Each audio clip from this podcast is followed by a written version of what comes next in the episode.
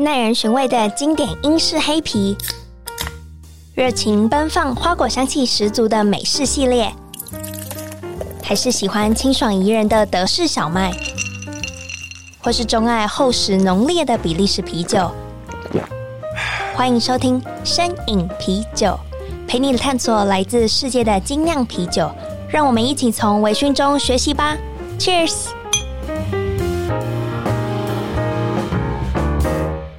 大家好，欢迎收听声饮啤酒，我是节目主持人 Claire。今天很荣幸邀请到由时报出版的《丝路裸心漂流》的作者刘世明来上声影啤酒的节目啊。其实这本书的全名是《丝路裸心漂流》，把自己抛向远方去遗忘。哇，如果依照我对这本书的想象，我当时只想说，诶，如果对我来讲，什么国家是我这辈子就是必去不可的？说真的，我最近的答案其实是南极，因为我就觉得哇，现在就是大家也知道，就是冰川非常的岌岌可危。如果我还不趁着我还有体力的时候，就是飞一趟南极，因为我知道整个航程是非常远的，我不确定等到我老了有钱了，我还有没有办法有体力可以过去。不过今天这本的作者市民，他。根本就超年轻，我就不明白为什么有人可以这么年轻就完成自己的那个 checklist。Hello，世明。嗨，大家好，很开心今天能够跟大家分享这一段很磅礴的旅程。那在介绍你之前，我们今天其实还有一个 co-host，我的实习生 Jerry 一起参与我们的访谈。Hello，大家好，我是 Jerry。然后其实我有去过一点点相关的地方，这样子。对我来讲，说真的，思路是呃以前课本上的词汇。那可以请问一下，为什么你会选择走思路这一段吗？丝路它真的是我小时候课本里面读过，而且我那时候就觉得，哎、欸，它是一条很特别的路。那在丝路，我一直在探寻它到底起点和终点是哪里。嗯、那在研究的过程当中，我接触了我人生第一本关于丝路的书，叫《地图上的蓝眼睛》。那这本书其实它有相关我在接触到的书，就像余秋雨的《千年一叹》，它也有一些古文明的论述，所以。我对这趟路途就有了一种向往，然后它就被我写在我小时候国中一个日记本里，我以后长大要去的地方。OK，所以世明其实这本就是思路，不是你的第一本书，对？其实你还去过一个我觉得更酷的地方，居然是西藏。我好想仿那本书。对，那本书也很磅礴，而且我是去骑单车穿越喜马拉雅山，还看了圣母峰。哇，因为说真的，西藏的在我脑中的比思路更具象化，有。藏族的旗帜，对对，在风马旗有五种颜色，对，然后在空中飘扬的感觉，然后整个山川很壮丽，这是我对于西藏的想象。请问我没有猜错吧？是藏民信仰很虔诚，他把信仰深化在生活当中，变成艺术。那你刚才讲那个五色旗，其实就是风马旗，在藏民心里是这么想象的：当风吹过去一次，那五种不同的神像，就像他念了一次经。所以，当他放在他家楼顶的时候，代表他家无时无刻在诵经。是因为这样子的印象，让你就是整个内化到你对他很有感触，才开始撰写你的第一本书，那个我在西藏晒灵魂吗？我在西藏晒灵魂这本书，那时候其实算是时报的编辑，有小小的慧眼，在网络上看到我部落格的文章。才邀请我去写书。他原本是要我写中国段，就是稻城亚丁的旅行。这其实也是我在西藏赛灵魂，围绕在西藏周围都叫藏区，只要有藏民分布的都叫藏区。那刚好稻城亚丁是时报编辑先看到我文章，然后邀请我写，然后我就跟他说：“哎，我其实不久之后我就要去骑单车。”然后眼睛一亮，说：“每个时代都要有一本单车的书。”尤其又在西藏骑，所以他觉得很值得出版。然后一回来，我们就马上开始构思这本书。然后我节奏超快，我三个月就写完了。哇！所以你是在旅途中一边笔记吗？还是你完全就是摘要一些重点？我觉得我早期的撰写一些大大小小的情绪，跟现在的方式很不同。我在西藏晒灵魂，它分两段。第一段背包客，就是我刚才说到圣亚丁，它就是我每天写日记，再晚回到青年旅馆或再晚睡觉，我都会花一个小时把整天的情绪以及小小那些流水账，因为我觉得有些东西它虽然细微，你放在心里，可是你没记录下，它就没了。它反而有时候是书里面最关键的转折，因为其实网络上看到大家都是一个景点的打卡而已，可是其实它并不是故事的主轴。放在书里就会不一样。所以我在《新赛灵魂》第一部，它完全是日记直接改编，所以我说我一个月就把第一部改完。可第二部我在骑车，我很累，无法每天挑着灯然后写字，因为我们可能每天骑了七八个小时，骑一百公里，所以我只能够用录音、用声音的方式，然后想到什么讲什么，想到什么讲什么，所以它就很零碎。哇，那请问一下，第一本书的这些经验有没有让你汇聚写思路，让你更轻松一点？可能一个礼拜就完成？没有，没有，没有，因为以前我发自内心，那时候比较热血，比较年轻，记忆力比较好，所以那时候记的东西真的比较多。那思路，因为它。太长了，我走了半年。那我到最后，我记录的方式就真的只是每天把重要的事情打在我的粉丝团上，然后就分享大概一百字。可是你知道，那都是见得了光，能够让人家看的，所以反而最后很多我回来花更多时间去补足那些流程。还有心理层面的事，哎，所以其实，在写思路这一本的时候，并没有像以前那样，就是有足够的时间或心力让你去写日记，或是以声音的方式记录一些比较内心的东西吗？其实时间上是有，可是我一直觉得我每天记在网络上就够了。可是重点是我们是要写书，写书往往是你当下一个情绪，当你把时间尺度拉到半年的时候，你当下的情绪说真的会忘。如果你只有两周就还好。对，对，对。嗯很多人，我相信你，不管是去访谈啊，或是你去演讲，应该会被当成第一个开头问题。请问这整本书，如果要找一个重点来说的话，你觉得你会选怎么样的人事物？我觉得这本书它真的太多人事物了。我会选的人事物，到最后我会想选我最孤单的时候，因为我觉得。孤单的风景，永远是你多年以后你想到自己会感动，然后甚至很激励的那一刻。然后我在塔吉克那一段，我有被旅伴，因为可能我们行程上规划不同，然后最后我们决裂。那就他走他的路，我走我的路。那我面临到的状况就是那个国家很难包车，所以我可能走不下去，甚至我要返头回到中国。所以那是我整段路最动荡，也是我整个情绪最磅礴的一刻。所以如果大家有机会可以去看一下那个我的起伏。OK，那我可以直接跳到结尾。你怎么样 overcome 当下的情绪？我相信很多人在旅行当中都会有面临类似的问题，可能跟旅伴吵架不好，或是想法意见相起。可是大多时候都是不欢而散。可是你必须要继续旅行嘛？那你到底是怎么样收拾自己的情绪的？其实我们只有想法不同，可是我们还是有朋友的情谊。我觉得我们就很像流川枫跟樱木花道，都各自在比赛上努力，可是就会互相。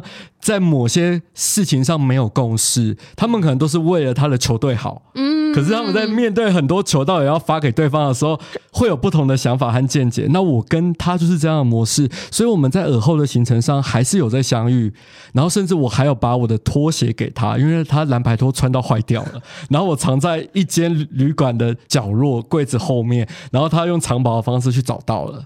所以，我们还是有情有义的，在互相支持彼此。太暖心了吧？他是你是你跟他说，我把鞋子留给你，你自己去找吗？还是怎么？对，这也太可爱。所以你们其实一开始是两个。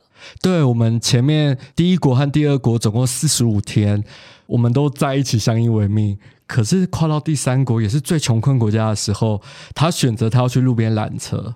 OK，他已经觉得哈、嗯，我我差不多了。对。可是你觉得应该要坚持到底？我觉得我要想办法走下去，不管此刻我心情是怎样，我都要想办法让情绪打开，就像有一个窗，让此刻能够通风，阳光照进来。我觉得那你可以推估你本人非常正面的，就是你根本就是一个正向心理学里面的那个 case study，就会是你。我觉得我只能够鼓励自己正向，所以这本书里面我放了很多我很脆弱，就直接很大一片。嗯我也不知道这样放的情绪会不会有点多，我的读者会不会看第一本书看第二本书觉得作家怎么了？怎么感觉不同的人这次的情绪比较多？可是他遇到的挫折真的更多啦，我不得不说不同的故事规模啦。OK，刚刚你也提到，那你可不可以跟我分享几个比较有意思的地名啊，或是当地发生的事情？我很想跟大家分享，就是我觉得里面最奇葩的一个国家，嗯、它是专制，号称世界第二个北韩。哦，它叫做土库曼。嗯嗯，它是一个很有钱的国家，它也是我封面上这张图。它这个叫地狱之门。你有看到后面有个大洞，里面像是火坑一样，有点岩浆在烧的感受。它就是天然气。当初苏联科学家在探勘的时候，一发现，然后因为它凿洞，所以它就坍陷，然后有毒气体就到处发散，他就点了火，想说把有毒气体烧掉，就殊不知就烧不光。现在已经烧了五十三年，还在烧。哦、OK，、嗯、哇，他就一直在这个。巨坑里面，巨坑里面，然后不断的燃烧，然后从来没有终止掉。对，所以你会知道这个国家天然气多不匮乏，可以任性的这样烧。对，哎，你讲非常有道理。道理对，所以他们有钱到不欢迎观光客。哦，他们是苏联解体后就一直到现在都是同一个总统。现在好不容易他的儿子。刚选上新总统，他很不希望外面的世界带进民主啊，或者是带进一些不同统治的观念，所以观光客欧美人超难进去，那中国人就还蛮好进去的。OK，然后你可能就是用台胞证的身份，对，就是华人都很好进去。嗯。跟中国友好的都进得去，是因为有经济上的往来吗？还是呃，有整个“一带一路”上面的发展，的它最大宗的天然气出售国就是中国。哦，难怪。OK，那我很就我的想象是在这里，你刚光是站在你现在的摄影角度，很热，温暖，因为沙漠晚上是冷的，哦、我就觉得它晚上会冷，所以过去的时候反而是温暖。可是当太阳出来之后。真的热，就感觉焚风在烧。因为我想想象，如果有大片的，就是我能想到是那种，不管是露营火或野火在烧的时候，你站在，因为我对我来讲，你这个视角是非常近距离的。对，我就觉得坏人应该都会被踢下去。他应该不可能还做什么边栏嘛？真的是他没有没有，你就是他是不算是大自然啊，可是你感觉就是很亲近这个景观。我觉得它是一个世界上的奇景。所以这也是为什么你会把它选作为封面吗？还是出版社你们讨论之后，最后选了这张？我觉得它对于裸心漂流，它的意象很值得放为封面，因为这个陷下去的巨坑就代表我的那颗心啊，它不停的闷烧燃烧，它可能你看起来它是空的，嗯、可是其实它这。段路上不停的在冲击，也不停的在消逝，也不停的在填充，所以我觉得它一直在燃烧，而且我会觉得它很像我小时候看的一部电影，叫《大话西游》，就最后我借由这个过程从至尊宝变成了齐天大圣，只是这过程很痛。可是你要怎么样定义整段路的终点为何？我就是考究蛮多历史。丝路最早出现在西汉，就是张骞，他那时候去凿空西域。那真正被定下来路线是东汉，就班超出使西域，那时候就定在大秦，就是现在罗马。哦，所以最后你真的走到了意大利？对，这也太酷了吧！哎，我是各种交通载具啦，都是搭车居多啦。OK，可是能徒步的景点或者是特殊的地方，我绝对会去。当然啦当然，你整个路程当中，不管是有坐车或是搭车，可是大多数时候还是靠双脚。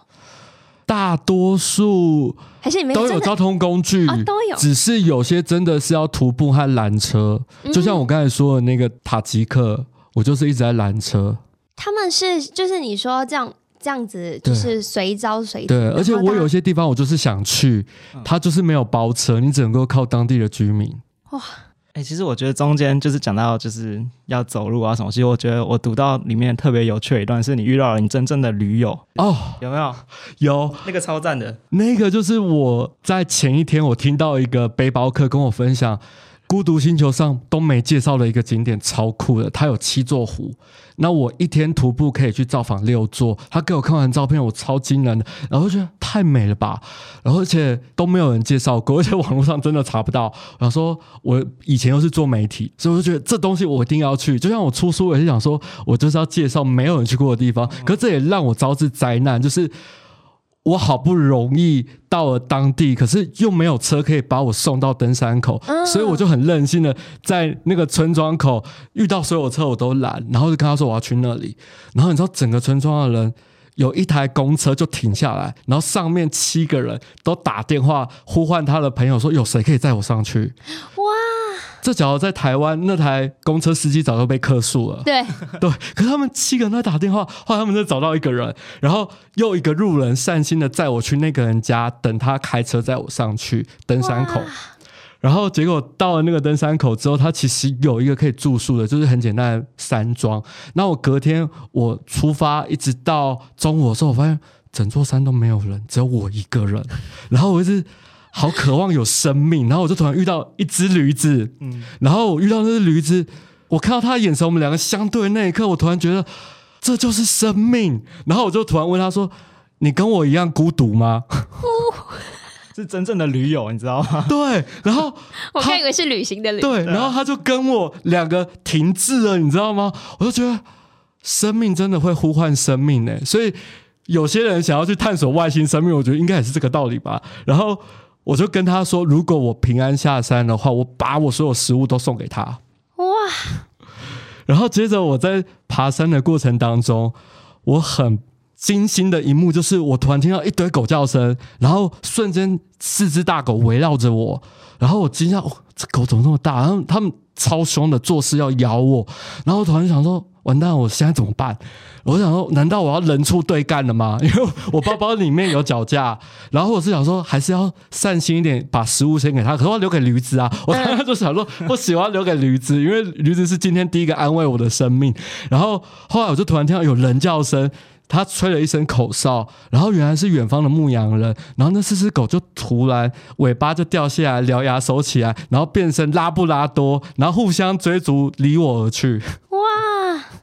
我我最近也有被，就是很凶猛，就你看做事它咬你的，就是土狗。然后后来我才发现，其实最有用的方法，我可以传授给你，分享一下。就是你要延展你的身体，就是做瑜伽那种吗？不是不是不是，因为这边就是我自己的个人经验，好不好？就是因为狗狗其实视力是没有很，他是看不到这么直观看得到你整个躯体，可是他看得到你的形体。所以你只要展开你自己，对他做事，其实我比你还凶猛，我比你还大，我不怕你，你不应该要跑，你反而要站得很稳，然后往他，就是当然不是往他靠近，就是稍微的，就是镇定，然后他其实会慢慢的知道，哦，这个我不能招惹，他就不会，他就不会，因为很多你生理反应会是我要赶快逃，可是不行，这时候应该要很镇定，就是我比你大只，因为对他来讲，他看起来你就是比他高，比他大。这时候你稍微这样的话，其实狗狗会稍微就是不会再让你有这么畏惧的感觉。你你下次可以试试看。当然真的不行，嗯、还是要见好就收，就赶快跑。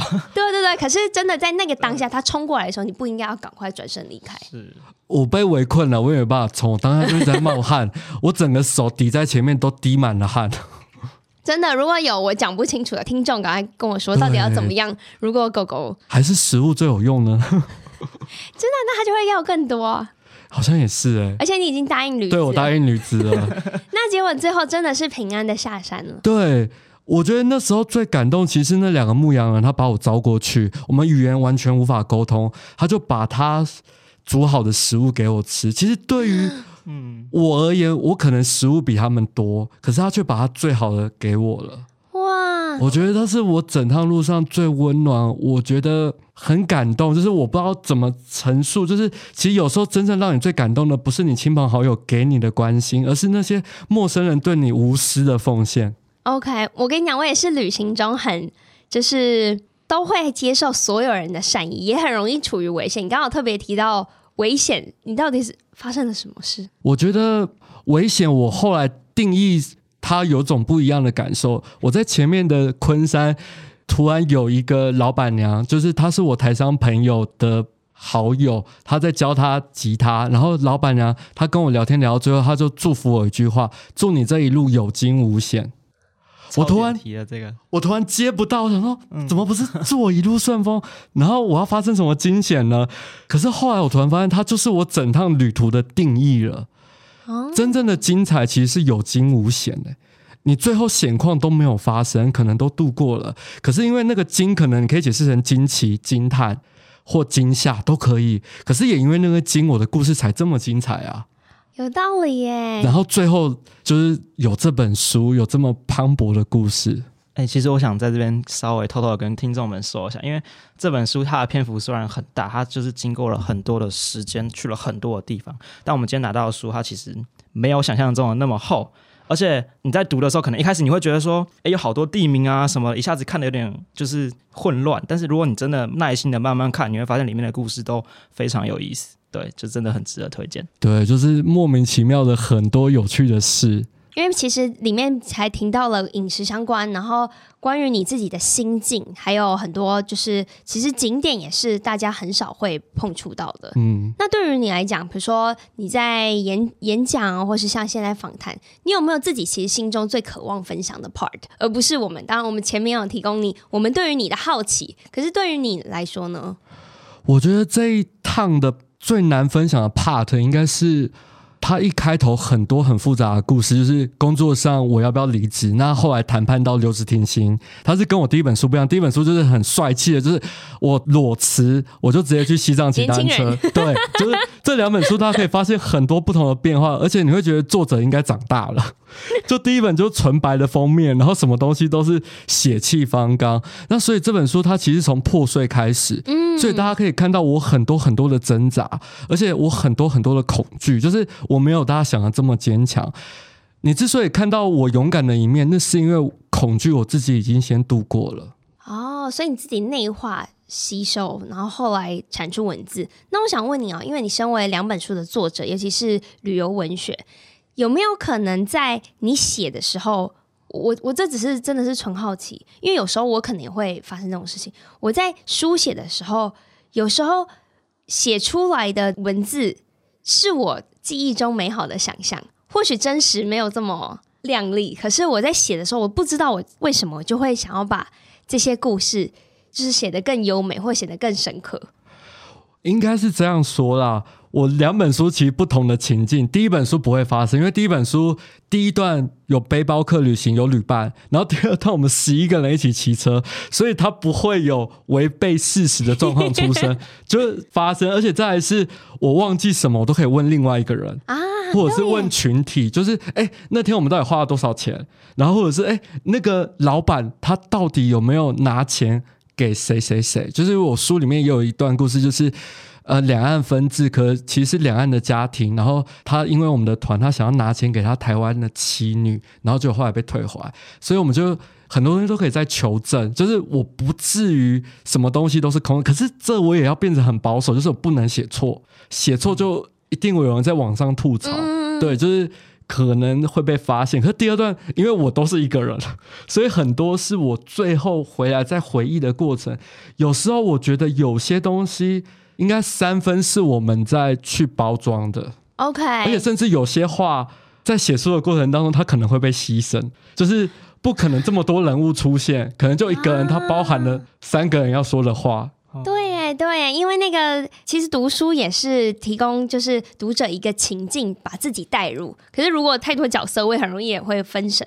嗯，哇，这其实也是作者的本事哎。作者要怎么样把就是平铺直述的故事，不管你说呃有惊无险的这些很磅礴的故事，完全就是内化成易读的文字，我觉得这都是很需要功力。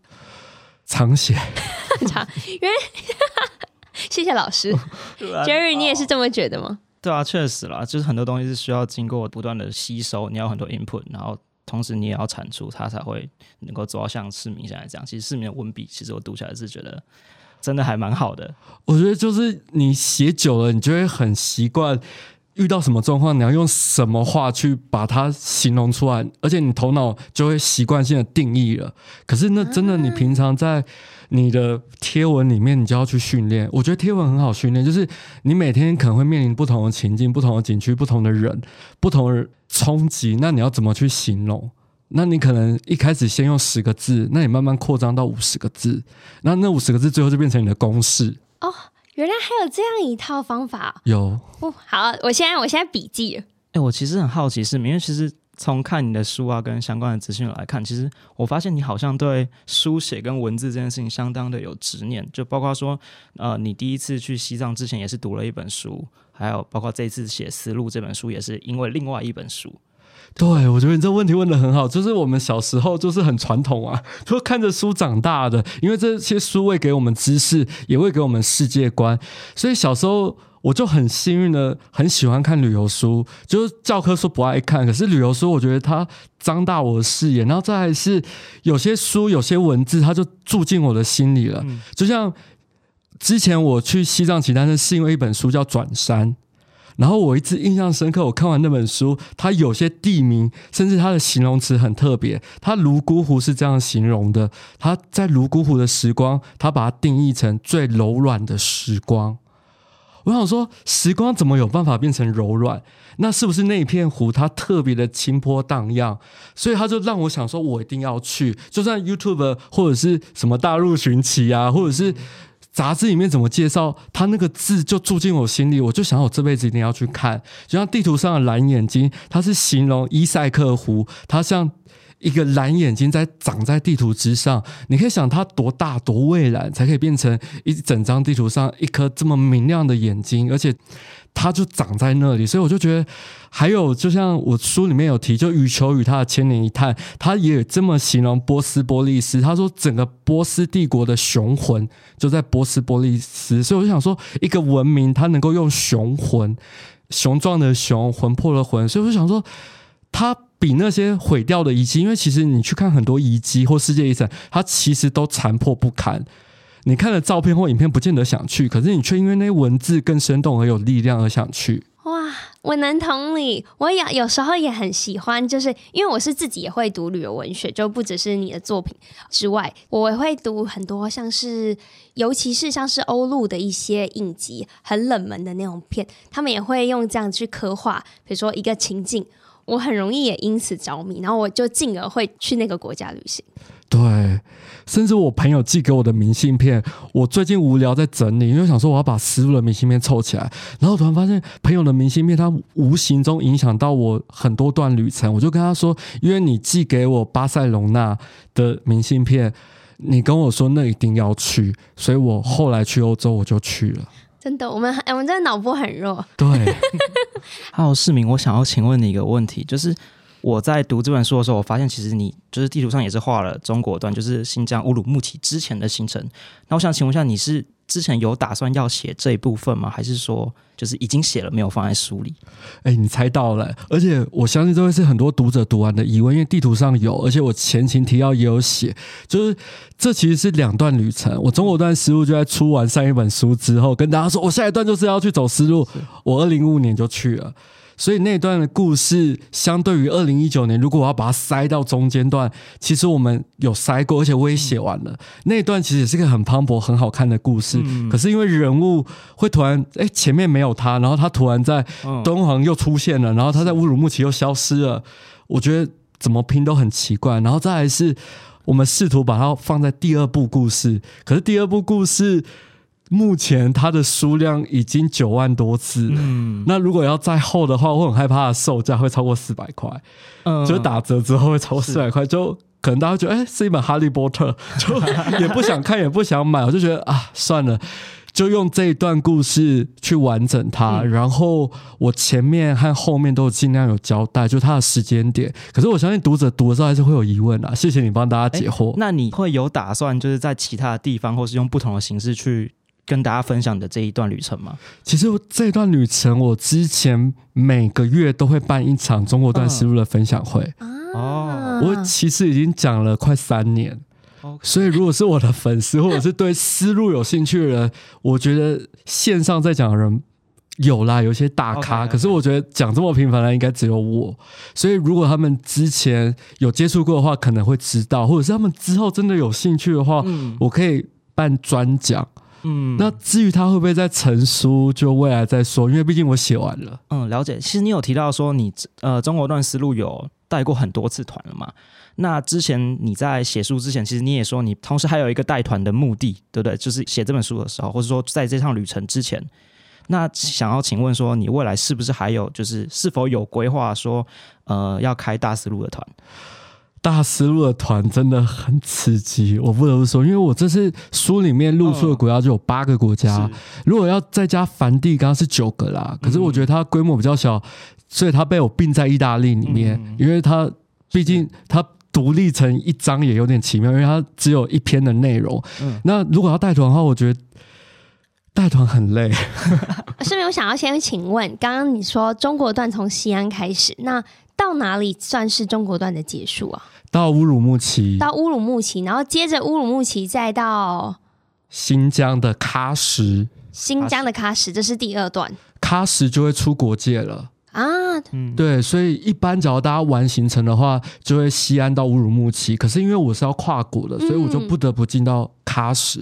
OK，喀什那里你就要决定你是要进吉尔吉斯或者是塔吉克，它两个国家都有口岸可以直接通过去。OK，就是请问一下，以台湾护照的话是需要 Visa 的吗？这几个国家都很傲娇。好，谢谢，我知道答案了。这几个国家它有很大的拒签率，而且它不会给你理由，而且它那个签证更诡谲的地方就是，它有一题你有没有被拒签过？如果你被拒签过，就代表你会一辈子被拒签。哦，那你很。幸运可以没有没有，我花了钱，而且像掉入诈骗集团一样，才把签证买到。我是花钱去解决的。我跟你讲，我有我有花钱买过签证，对，就是其实最后都是钱的问题，而且还很多钱。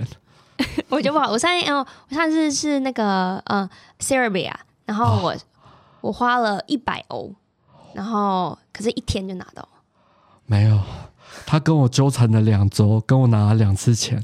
哦，你是盘子没有了，而且后来还更有趣的是，是那个签证人员好像还蛮喜欢我的，他很喜欢我的文字还有照片，他就招待我到下一个国家首都，他这边有买一层的豪宅，就招待我免费住一周。这其实有赚回来，这就是因祸得福，有惊无险啊！嗯，所以前半段的故事真的还蛮好看的。但是我觉得好像很值得做做番外篇呢。对，我也是这么想的。对啊，其实有好，而且而且其实如果大家有读过这本书，就会知道说他其实前期有旅伴嘛，然后跟旅伴老王其实就是有分开过，然后后来又遇到过，其实他们两个 CP 感超级重的。对，就是我们两个个性很互补，就是我欠缺的，其实都要在他身上学习，你知道吗？我后来很感谢他，如果没有他。跟我分裂的话，我后来不会长大，因为我这辈子以前的旅行我都会找旅伴，而且我以为我可以独立旅行，因为我以前顶多一个月，可是三个月对我是一个挑战，我后来才知道。对，你有提到说旅途中的饮食具有一些区域性的变化嘛？你可不可以跟我们分享一下，就是他们之间大概有哪些比较具体的差异？我觉得从新疆开始是个好，也是个坏。因为大家要知道，丝路整条我刚才讲的路线，假如是从西安到罗马的话，最繁荣的中国段和意大利，当然土耳其也是很繁荣，所以这两个地方一定吃的最丰富。尤其新疆的食物，或者是我们再具体一点说，伊斯兰教的食物最精彩、最多元，而且融入华人中餐，它才会更精致嘛。甚至你会有米其林的感受，都在新疆吃得到。就同样，假如是羊串。就是羊肉去烤，或者是做成排骨啊，做成小笼包啊，做成面食啊，新疆应有尽有。哇！所以新疆它所有伊斯兰食物被改良的最精致、最多元，所以由奢入俭难呐、啊。所以一出了新疆就觉得哇天啊，这食物好原始哦！就是馕就是一直啃，可是你新疆那个馕可能会撒葱啊，然后没有 cheese 吗？没有，就饼皮 最原始的饼皮，就是你去点披萨，我知道他就给你原始的饼皮，就这样。那他们羊肉的风味有差吗？你觉得？羊肉风味，我不得不说，中亚和新疆的羊肉超好吃。如果他不跟你说是羊肉，你不觉得是羊肉，因为它没有膻味。他毕竟都吃冬虫夏草啊，天山雪莲啊，而且那里气候干燥到它 不会流汗，所以它没有什么羊骚味。我以前听起来想说这假的吧，乱导游在骗人，就我自己去吃是真的。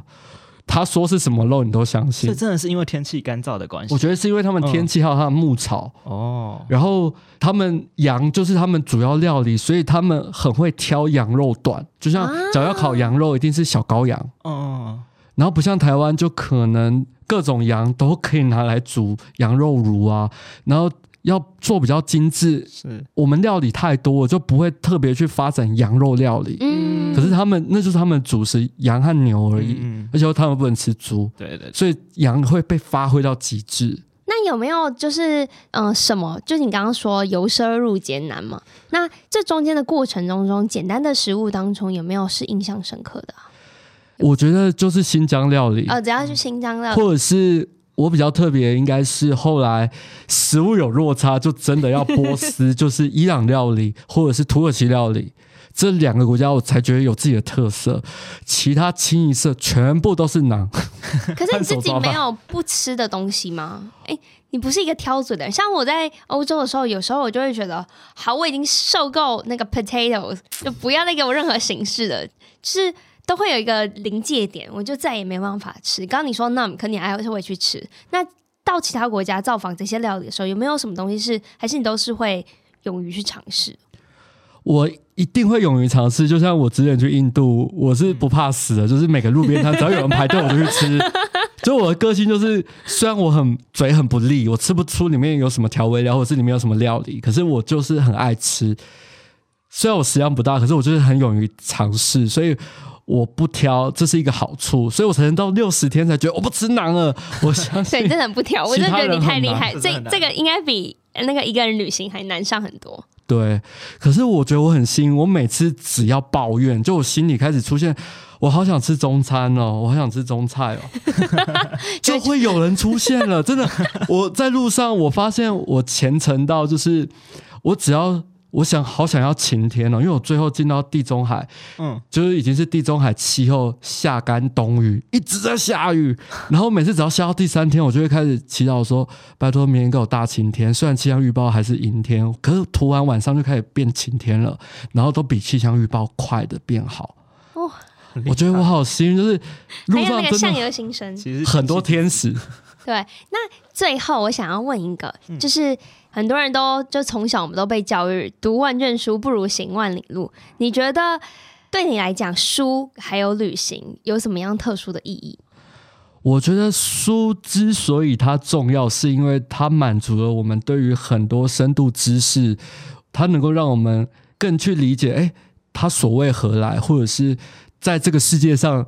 有什么人对他有什么想法？我们去充实他另外一个感官。那他发生在我旅行上，我就觉得他是我之后让我旅行更精彩的一个方式。就像我常常有时候演讲会有趣，是因为我又看了很多书。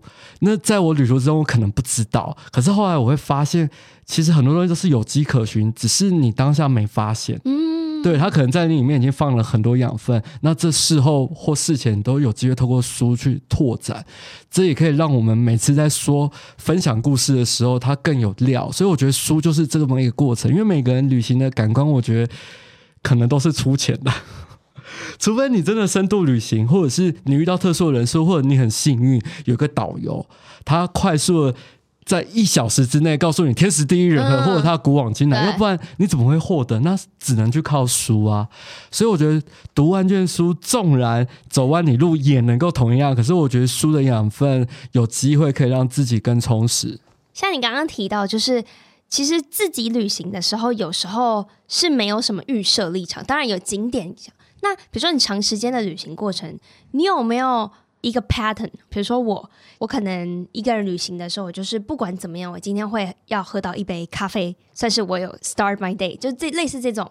你在旅行过程中有没有有一个就是仪式感？就是这是我不管我今天遇到什么样的人事物，我只要不管做了，不管是冥想也好，或是做运动，你有没有任何？我觉得我旅途上没有什么特殊的仪式感，可是我会有主题性。嗯，我的主题性就像。我在走思路的时候，我就很传统，想说以前有《西游记》嘛，我就会很好奇玄奘到底走了哪些路，所以他去过的地方我也要去，不管我的旅程再怎么善变，啊，我都要想办法去他去过的地方，所以我就会很无聊，就每天翻一下《大唐西域记》，然后或者是他的有就把他路线 GPS 定位出来，哦、所以我那时候跟老王没办法继续走，原因是因为我很坚定，我就是要走玄奘走过的路，因为我未来想出书，就是不切实际，让我遭受更多乱七八糟的事，所以我觉得我很多仪式感反而是对于规划或者是对于人情上，就像。我后来才发现，就是我以前自以为很可以孤独，或者是很勇敢，可是我发现三个月以上的尺度我无法，甚至我以前也觉得我很能够说再见，可是我后来发现，我一定要好好说再见，反而这是我很重要的仪式感。就像最后我跟老王我们在塔吉克的杜尚别我们要分离的时候，我就跟他说，虽然我们中间有分分合合，可是我觉得感谢你充实了我。这一趟旅途也让我学会了自己一个人走，甚至一个人去徒步，我都活下来了。谢谢你，所以我就请他吃晚餐，还有请他喝酒，然后是我们最后的仪式感，然后甚至送他送到最后，然后跟他说一声再见，我们拍一张合照，我才能够宣泄掉，我才能够好好的跟他说再见，我才知道原来我没有这么勇敢。哇，这一段收尾好棒哦！可是同时，我也说老王也是辛苦了。我觉得他锻炼了我了。如果我的旅伴坚持要走，嗯，那个走完所有 GPS，我、嗯、我应该也会，嗯，好，没关系。没有哎、欸，其实没有我想象中每个都走得到。哦，我，以为你真的有坚持。没没没有，我这趟路就是其实还是有一些遗憾，就是我有说我不是要出攻略书，而是我尽可能的做自己想做的事。可是有些遗憾，它就真的遗憾了。没关系，我们我们还有机会。可以再去，嗯，你会吧会想要再重来一次吗？